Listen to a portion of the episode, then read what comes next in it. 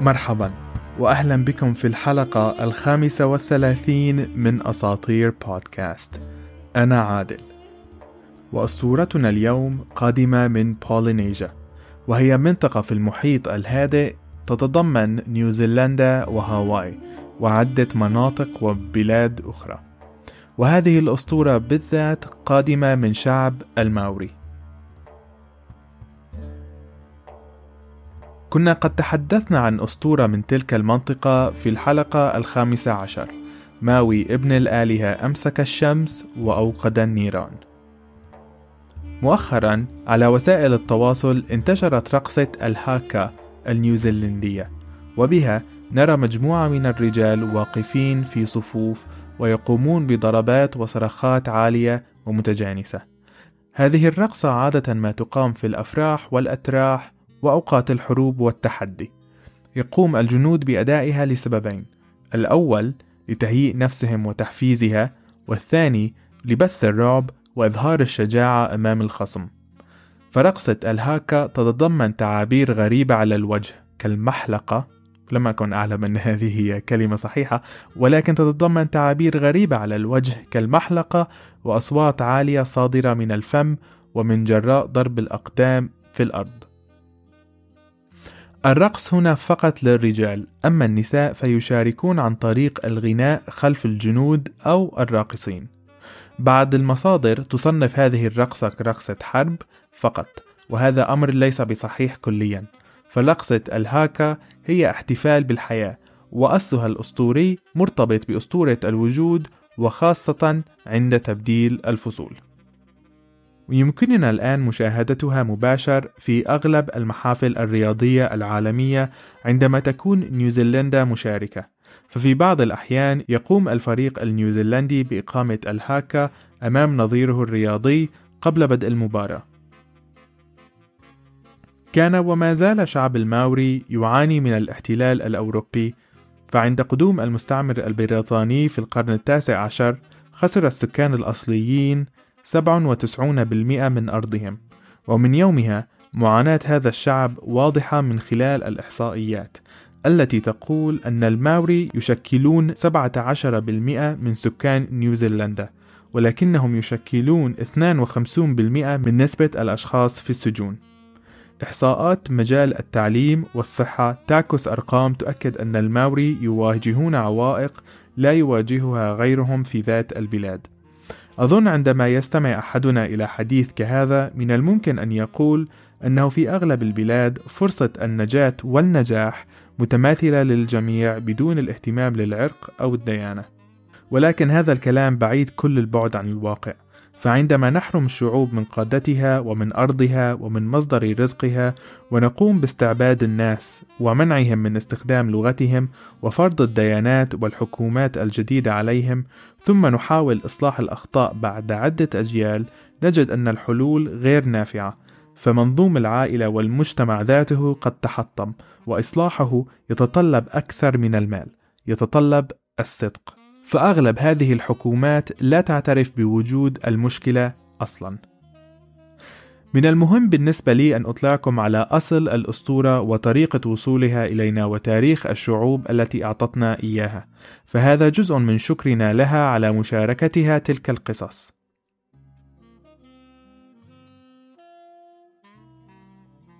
عنوان حلقة اليوم هو عناق المطر والضباب أسطورة الوجود لشعب الماوري.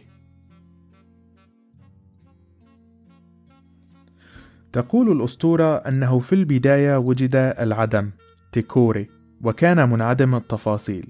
لم يكن يوجد أي شيء حسي. حتى الوقت كان منعزلا في الظلام.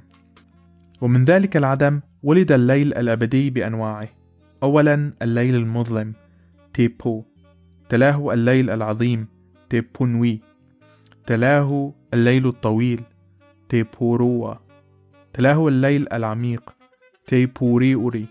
تلاه الليل شديد السواد تيبو تانجو تانجو وفي كل تلك الليالي لم يكن للضوء وجود.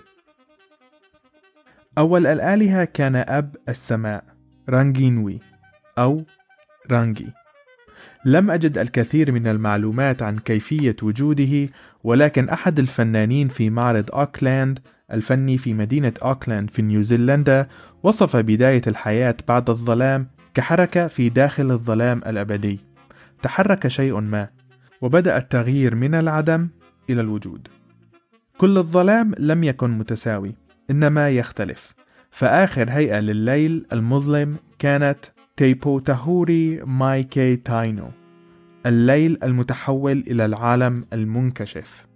وفي داخل ذلك الليل وجد أب السماء رانجي. رانجي الذي عاشر ظلام الليل وأنجب ثلاثة من الأبناء ثم هبط في الليل المظلم واستقبلته الأرض بابا توانوكو أو بابا. فتعانقا وأحبا بعضهما واستلقيا متعانقان لآلاف السنين. لف السماء يداه حول الأرض ولفت الأرض يداها حول السماء. كان حبهما لبعضهما عظيم ولم يرد أحد منهما أن يفلت الآخر. مضى الوقت وأنجبا العديد من الأولاد كلهم ذكور. تختلف الروايات عن عدد الأطفال ولكن الأغلبية تقول أن الأرض أنجبت سبعين ولدا. عاشوا جميعا في طيات جسدها بينها وبين السماء في ظلام مطلق لا يسعهم الحراك ولا العمل فجسد أبيهم كان قابعا فوقهم. أهم هؤلاء الأولاد كانوا تانغاروا إله البحر وتاني إله الغابات توماتا وينجا إله الحرب وويرو إله الظلام وتاوهيري ماتيا إله الرياح. كان الإخوة قابعين بجانب بعضهم البعض في سجون طيات أمهم مليئين بالغضب والتزمت. فتناقشوا فيما بينهم عن ما الذي يجب عليهم أن يقوموا به لينجوا من هذه الحياة لتتحسن حياتهم. أرادوا أن يروا الضوء وأن يشعروا بنسيم الرياح ولكن ما باليد حيلة إلى أن رفع تاني إله الغابات صوته وقال يجب علينا أن نفصلهم. يجب على السماء أن تبتعد عن الأرض. ولكن إله الرياح توهيري ماتيا رفض الفكرة وأصر على إبقاء والديه في عناق أبدي كي لا يتفرقا. ولكنه كان وحيدا في هذا الرأي. بدأ الإخوة بالمحاولة. قام تانغاروا إله البحر بتجميع قواه أولا ثم حاول رفع أباه عن أمه باستخدام كتفيه. لكن لا جدوى. لم يتحرك أب السماء ولم تتحرك الأرض. لم تكن قواه كافية. حاول من بعده إله الحرب ومن ثم إله الظلام ولكن أيضا محاولاتهم باءت بالفشل. عندما انتهى إله الحرب من المحاولة قال بغضب علينا بقتلهم لكي نتخلص منهما. ولكن تاني إله الغابات رفض ذلك كليا. وأصر على فكرته الأولى لنفصلهما فقط. ثم بدأ المحاولة. كونه إله الغابات كان بحوزته قصبتان طويلتان. بعناء شاق أوقف القصبتان عموديا ثم استلقى على ظهره ووضع ساقاه في وضعية جاهزة للدفع للأعلى. كان هو الوحيد الذي فكر باستخدام ساقاه عوضا عن كتفيه، وبدأ بالدفع، وكلما مضي الوقت كبرت الفجوة بين الأرض والسماء، إلى أن مضت عدة سنين وأصبحت الفجوة كبيرة بما فيه الكفاية لكي تشرق الشمس على الأرض للمرة الأولى، وكان إشراقا عظيما ولكن للمرة الأولى منذ عهود لم تكن الأرض في حضن السماء. مع الشروق الأول سمع في الأرض صوت أنين، وتعالى الأنين حتى أصبح عاليا كالزمجرة. كانت الأرض بابا قد شعرت للمرة الأولى أن يدي السماء رانجي لم تعد تلتفان حولها بحنية. اجتمع الأولاد السبعين عند رأس أمهم الأرض ورأوا وجهها الجميل الحزين للمرة الأولى وقد زينه نور الشمس وبدت الدموع متلألئة فوق وجنتاها كحبات اللؤلؤ انفصل الحبيبان وملأ الحزن قلبيهما. بدأ أب السماء بالبكاء فهطلت أمطاره الغزيرة على سطح الأرض ومع كل قطرة ذكرت الأرض بحبيبها البعيد عنها. بكى وتابع البكاء إلى أن ملأ كل حفرة وكل وادي على سطح الأرض بالماء وشكل البحار والبحيرات. بكت الأرض على فراق حبيبها دموعا حزينة وتابعت البكاء إلى أن شكلت الأنهار والشلالات. وفي كل يوم كانت الأرض ترسل الماء المكثف على هيئة الضباب إلى الأعالي مرسلة رسائل حبها للسماء. لاحظ إله الغابات ما يحدث وأراد أن يقوم بشيء ما لأجل أمه وأبيه حبا بهما. فجاب الأرض وكساها بالأشجار والنباتات من كل النواحي. كان عملا شاقا. فتشكلت حبات العرق على جبينه فوق حاجبيه فأخذها ووزعها على جسد السماء على هيئة النجوم وبذلك كسى الأرض بالأشجار وكسى السماء بالنجوم. في هذه الأثناء كانت الآلهة السبعين تتحرك وتمشي على الأرض للمرة الأولى فرحة بما حصل ما عدا توهيري متيا إله الرياح. لم ينسى أنه كان معارضا لتفريق الأرض والسماء. كان الغضب يملأ قلبه ولم يكن على استطاعة تحمل مشاهدة أمه وأبيه يبكون شوقا لبعضهم البعض. وكلما بكى أب السماء رانجي سقطت دموعه على هيئة المطر زاد غضب إله الرياح. وكلما أرسلت الأرض الضباب إلى السماء تعبيرا عن شوقها زاد غضبه أيضا. قرر أن يصب غضبه على إخوته فجمعهم وأخبرهم بذلك.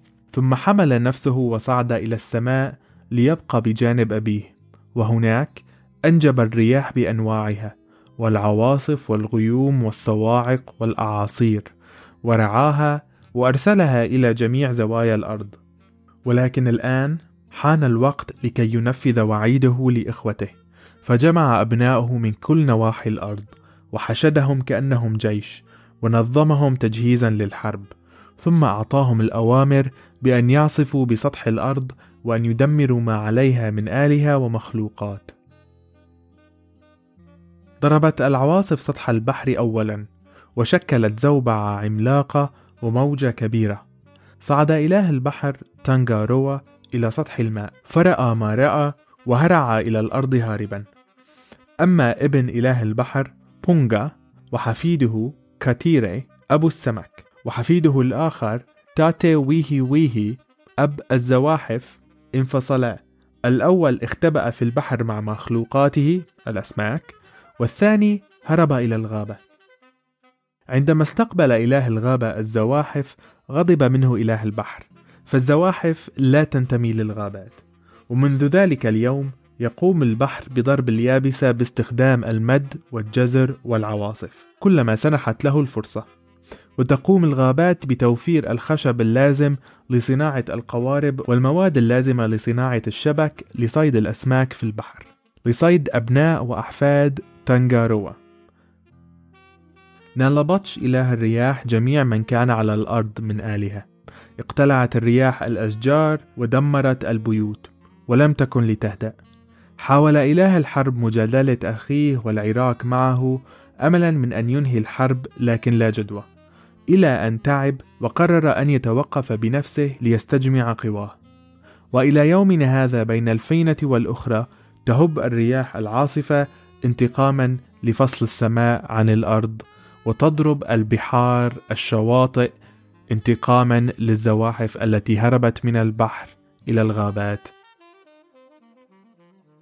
خلال تلك العواصف وباستمرار على الأرض بين الفينة والأخرى كانت تحصل اهتزازات وزلازل وكأنما الأرض غاضبة. لم يكن أحد يعلم سبب تلك الزلازل.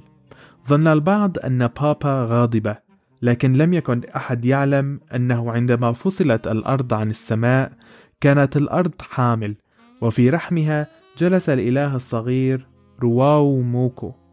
ولسبب ما لم يكن قادرا على أن يولد وبقي في الأرض وكلما تحرك اهتزت الأرض وحصلت الزلازل.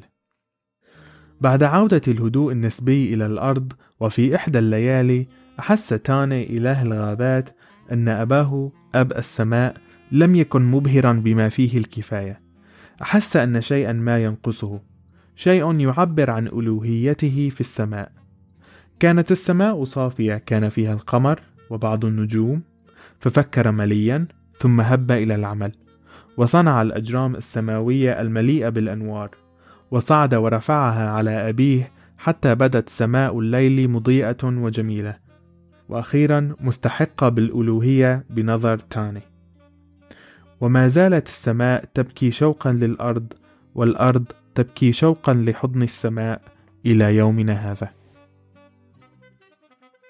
في رواية أخرى بعد جدال طويل حاول إله الغابات فصل الأبوين لكنه لم يكن قادرا على أن يقوم بذلك بنفسه. فكلما رفع السماء محاولا فصله عن الأرض تشبث رانجي ببابا مستخدما ساعداه العملاقان وحاضنا إياها بقوة أكبر. فعاد إله الغابات إلى عند إخوته واقترب من إله الحرب وخطط معه على خطة شنعاء. فيها من الخبث ما فيها من قلة الحيلة. تحدثا فيما بينهما وعندما خلدت الآلهة الأخرى للنوم استلقى إله الغابات على ظهره موضعا قدماه باتجاه الأعلى ليرفع السماء. بدأ بالرفع وفعلا رفع السماء للأعلى. ولكن رانجي أحس بما يجري ومد يداه ليمسك بمعشوقته الأرض فما كان من إله الحرب إلا أن أخرج فأسا عظيمة وركض باتجاه ساعدا أبيه اللتان كانا ممسكتان بيدي أمه وقطع أيديهما. صرخت الأرض وزمجر السماء وانتثر دمهما في كل مكان. كان مشهدا حزينا ولكن قطع الأيادي كان كفيلا بإرسال السماء إلى الأعالي. أشرقت الشمس وكانت السماء ملطخة بالدماء فكان إشراقا أحمرا عنيفا خال من أي نوع من أنواع الصفاء هذه الأسطورة أشبه بقصة حب من أي شيء آخر أظن كنا قد تحدثنا عنه. شعرت بكل الأحاسيس عند كتابة الحلقة، والآن سأشارككم ملاحظاتي. أولاً عن عدد المشاعر التي شاهدناها. يوجد الحب والغضب والحنين والشعور بالذنب والندم والكراهية. الحب ممثل بحب رانجي لبابا وبحب إله الرياح لهما. الندم متمثل بإله الغابات وتصرفاته بعد أن فصل أبويه. الغضب عندما صعد إله الرياح إلى عند أبيه والانتقام عندما عصف بالأرض. الحنين والشوق المتمثلان بالضباب والمطر. لهذه الأساطير بعد اجتماعي عادة ما يعكس قيم الشعوب التي أتت منها. وهنا نرى أهمية الاعتذار الفعلي. برأيي لم يكن عند الأولاد أي حل إما العيش في الظلام للأبد أو فصل الآلهة. ولذلك نرى إله الغابات يقوم بزراعة الأشجار والنجوم والأجرام على أبويه. في مشهد تجمع الأبناء على الأرض لرؤية وجه أمهم الحزين للمرة الأولى وهي تبكي فراق السماء انتابني شعور حزين أيضا. فكيف لهم أن يروا دموعها وهم سبب الحزن التي هي فيه. وكيف لهم أن يشعروا بالندم الحقيقي وهم لم يمتلكوا أي خيار آخر؟ لست مؤهلا هنا لتوفير الأجوبة اليوم إنما أنا أقوم فقط بطرح الأسئلة. وإذا كان عندكم أي جواب أو رأي شاركوني إياه على تويتر إنستغرام أو يوتيوب. اسم البودكاست هو أساطير بود في كل مكان A S A T E E R P O D. شيء آخر قامت به هذه الحلقة هو تعليل ظواهر وأمور طبيعية مثل المد والجزر والعواصف والسماء الحمراء عند شروق الشمس والغروب أحيانا والزلازل وغيرها وهو أمر مهم لفهم المقصد من هذه الأساطير.